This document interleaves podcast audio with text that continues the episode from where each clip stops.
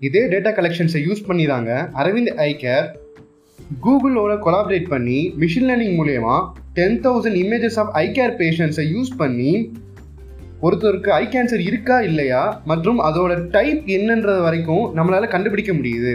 So இதே மாதிரி நிறைய விஷயங்கள் மெடிக்கல் ஃபீல்ட்ஸில் நடக்குதுங்க.